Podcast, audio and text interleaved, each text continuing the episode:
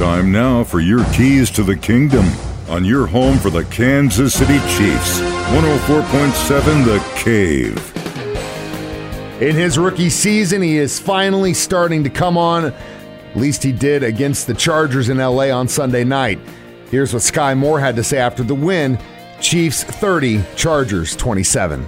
Uh, I feel like it's a great win. You know, any any game, you know, is an important game. But for us to come into uh, a AFC West opponent's uh, territory, you know, and come out with the W, I feel like that's very big for us. Our class specifically is like we, we, we make a lot of good plays and we might make mistakes as well, but making sure we we stay level, you know, not too high, not too low, and you know, just keep chopping wood. I feel like we do a great job of that and staying level-headed and making sure we keep on keep on going in the right direction. Uh, just score, like you said, just go down and score. We got to score. We don't really have an option, so we knew this was the last drive of the game, and we wanted to make sure it ended in the end zone. Those are your keys to the kingdom, brought to you by Dr. Mark Melson, the doc that rocks. Now at Springview Dental Care and your home for the Kansas City Chiefs, 104.7 The Cave.